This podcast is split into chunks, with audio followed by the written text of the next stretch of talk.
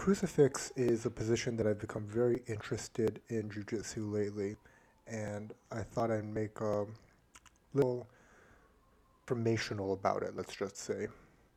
I think it's one one interesting position that's worth spending time investing in because it's not a very often encountered position compared to a lot of the other uh, main positions in jiu-jitsu, namely mount, rear mount, side control, guard, half guard. You don't have a lot of people practicing the crucifix position. It's what you would call on the fringes of jiu-jitsu positions. And that is a good thing and a bad thing. I mean, for one, unless you've been exposed to it previously, it's not that into a position to get into. So if you're in a position, say, in top of crucifix isn't the first thing that most people naturally think of. Usually people will think to sprawl and somehow spin around to the back and take the back. The crucifix is something that you really have to practice a lot to get good at it. And as a result, it can take a while for you to develop the skills necessary to maintain the crucifix without being shrugged off and away or without being reversed into bottom of side control. Um, on the other hand, and because it's not a very common position to see, if you if you get good at the technical aspects of the crucifix, then people will have a much harder time dealing with finding counters to get out of the crucifix. And that's something that I've come to really appreciate because as I've spent more and more time in that position and have made more and more mistakes, I've gotten better at maintaining that position. And as a result, when I go with white belts who've never seen the position before, even if they have 50 pounds on me and they're much more athletic, I can use the technical aspects of control in that position and maintain the posi- position and even get a dominant finish over, over the, those athletes. and so this is a really fun to position to work once you find yourself with enough, let's just say, leeway and enough luxury to be able to find time to spend in that position, I feel that the crucifix is a very valuable position to learn. There's a quote um, that people use to describe the crucifix, which is that if it worked on Jesus, then it works for me. Sorry, I offended any of the, of the just practitioners out there, but true. If if the crucifix was good enough for Jesus, if, if it was good enough for God the Son, then it's definitely going to be good enough for my opponents. And the proof is in the pudding, you know. In the very first UFC, when Gary Big Daddy Goodridge took on the very good grappler Paul Herrera, he instantly obliterated Herrera, who tried to shoot a double leg takedown on him. Big Daddy Goodridge subsequently just got his hook in to Herrera's right up armpit, and then he uh, got his arms to secure the, secure the grip of the other arm, and proceeded to rain down elbows both that sent Paul Herrera into another dimension. You could see that he was basically gone from the first elbow, and then after that, it was just a bobbling head being whipped around by a ruthless elbow some of the more famous people in our era, or perhaps in the past generation or so of jiu-jitsu talent. Um, this includes Baret Yoshida, Marcelo Garcia, and Alejandro Vieira, who are all masters of this position. And it's really beautiful to observe them competitions when, when they use the crucifix and they basically boa constrictor opponent and allow um, their opponent to move in adjust their position in such a way that their opponent doesn't even realize that they're only being slowly strangled to death and they have nothing that they can do to get out of it. It really is a very depressing position when you're in the bottom of it, when you're the nail. It feels like you are being um, constricted, but you're also being flattened out with your bottom facing the ceiling.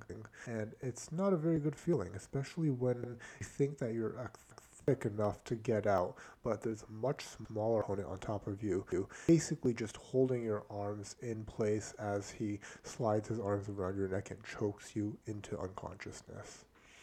So, enough said about how dominant this position is. Let's get into some technical talk.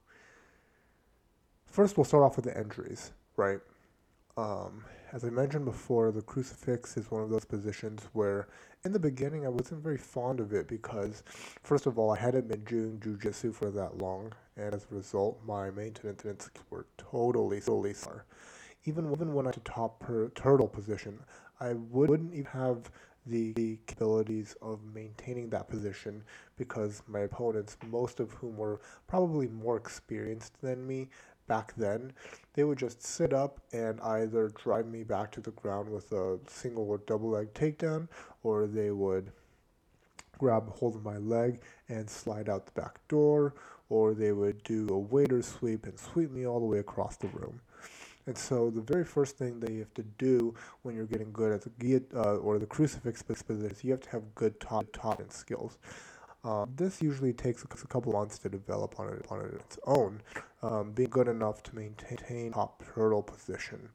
Alternatively, I feel that the better way to practice the crucifix position is to roll with guys who are slightly lower than you skill level wise. So that way you have a chance of actually getting into the entry positions where you're on top of turtle and you have enough skill to maintain that position to work out some of the finer intricacies of getting into this crucifix entry. Now, the first crucifix entry that I played around, um, was basically sliding in my mind to my opponent's distal, my opponent's medial rib space, space. And basically the purpose of this move is to be able to give your knee enough room so that you can eventually slide your foot in across your opponent's medial bicep and his armpit.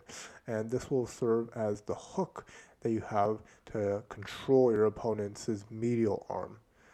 After that, um, or perhaps at the same time, if you can maintain and secure a more control grip on your opponent's distal arm, would serve as the fixation point for your opponent's other other arm, and as a result, that'd be the other other of the crucifix entry. Now, once you have those two points locked in, what you want to do is you can either drive your hips into your opponent's back.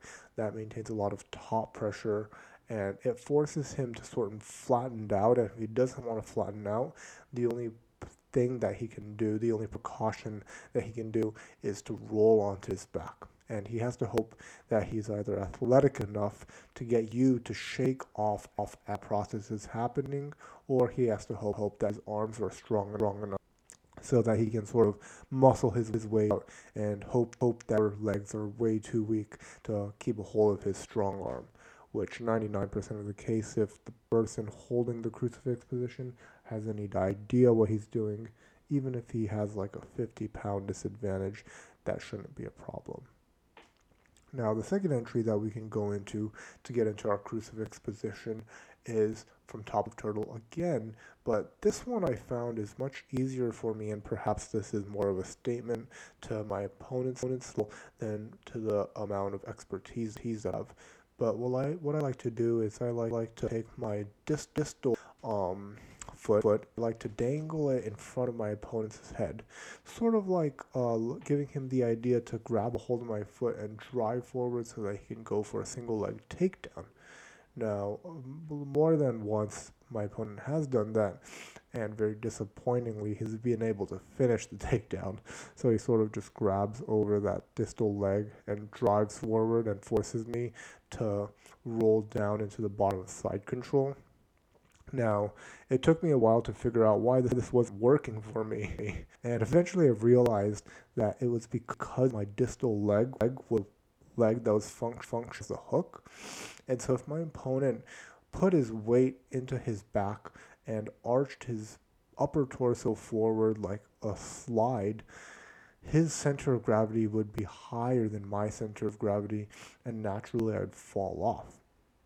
And so, even though I would oftentimes have the Kimura grip secured on his other farther arm, my uh, my uh, my legs would not be in the correct configuration to be able to latch onto my to my as I slid down. And so, basically, what I'm saying is that I did didn't have enough. I didn't have the correct arm, or I didn't have the correct leg hooked into his armpit. Now, the other day I was rolling with blue belt who was exceptional at this position. And he dangled his leg in front of me like I usually do. And I fell for the trap. I grabbed his leg because I thought that I could just stand up and shake him off. But um, what he eventually did was he drove his hips into my back. And that forced me to flatten out, including my arms. And so even I tr- even even tried to stand up, basically the sheer pressure of his hips driving into my deltoids was enough for me to not be able to get up. And so this is an option that you can use if you're using your leg to overhook your opponent's closer arm. Or the other option is you can use your um, closer leg to your opponent's hip. You can use that one to underhook your opponent's armpit, and that would serve as a very good leg to roll over into the crucifix position. Now, I'm still trying to figure out what are all the main points for maintaining the crucifix. Um, um, I think that one point I, have realized so far is that it's important to have your opponent's distal or far shoulder closely attached to your chest. And this is a principle that I've learned um, when I'm been doing rear mount because in rear mount, one of the principles that it's important to maintain the position is that you have to have your head and your chest very closely attached to your opponent. Because otherwise, if you give him space, it makes it much harder for you to pull your opponent back.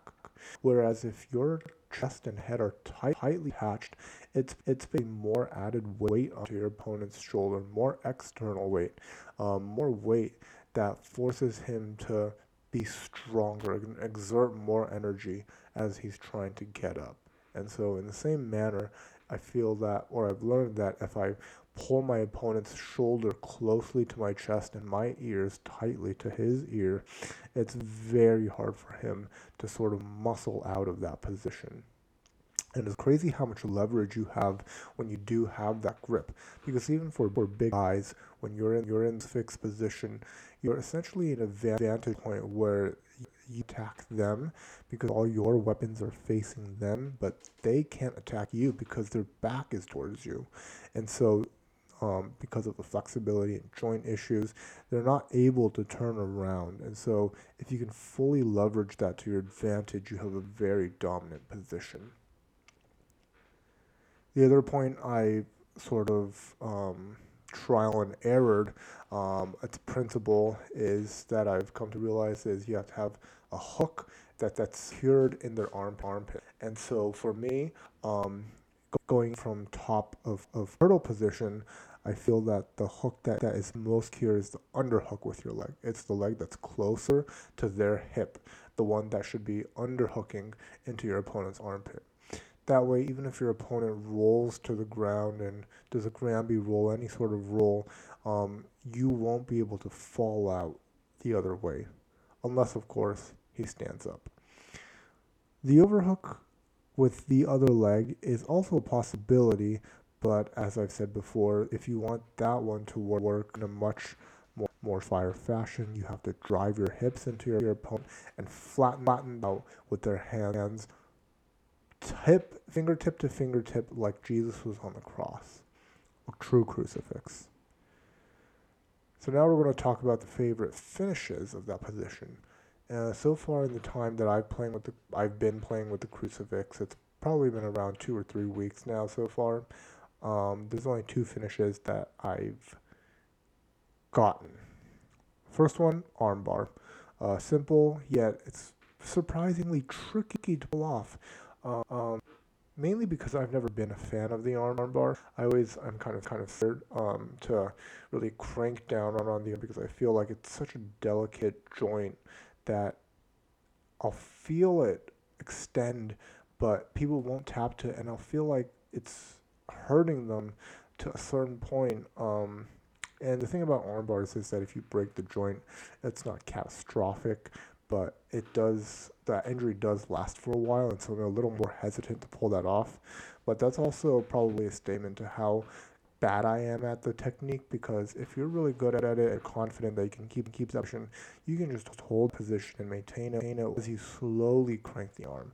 And granted, it still will give, give opponent some uh, semi-permanent damage or at least some pain that lasts farther than that training session, I'm definitely not good enough at it to get this move very often.